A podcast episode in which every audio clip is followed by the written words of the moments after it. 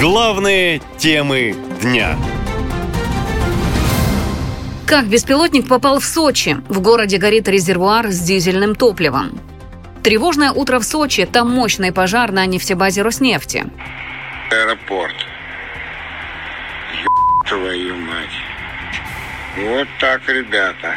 Это вам не шутки. По словам очевидцев, загорелся резервуар с дизельным топливом прямо возле аэропорта. Ситуация онлайн.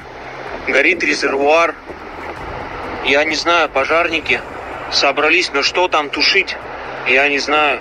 Никто с аэропорта не едет, ничего. Вот он аэропорт, ничего, да? Причиной пожара на складе в Сочи стала атака беспилотника. По данным база, дрон «Камикадзе» врезался в резервуар с дизельным топливом. Удар произошел около 5 утра. Местные власти заявили, что площадь возгорания почти 100 квадратов. На месте происшествия работают десятки пожарных и много техники, рассказал губернатор Краснодарского края Вениамин Кондратьев. В Адлерском районе Сочи рано утром загорелся резервуар с дизельным топливом. По предварительным данным, пострадавших нет. На месте работают более 60 человек и 15 единиц техники.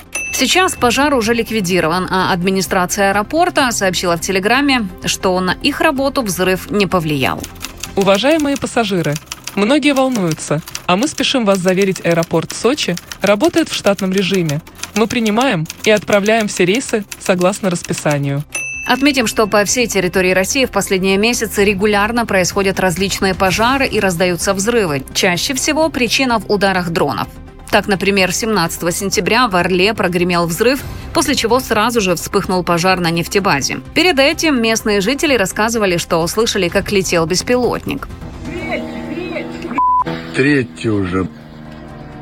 Также недавно сообщалось, что дрон атаковал Редкинский, опытный завод в Тверской области. Там также произошел взрыв. Предприятие занимается производством уникальной продукции для авиации и космической промышленности.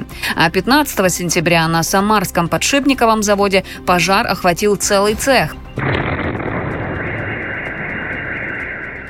А за три дня до этого на юге Башкирии произошел пожар на территории завода смазочных материалов рядом с цистернами с топливом. Тревожно сейчас в каждом регионе страны. Власти советуют максимально быть осторожными и не находиться возле военных баз и других похожих объектов. Наша лента. Коротко и ясно.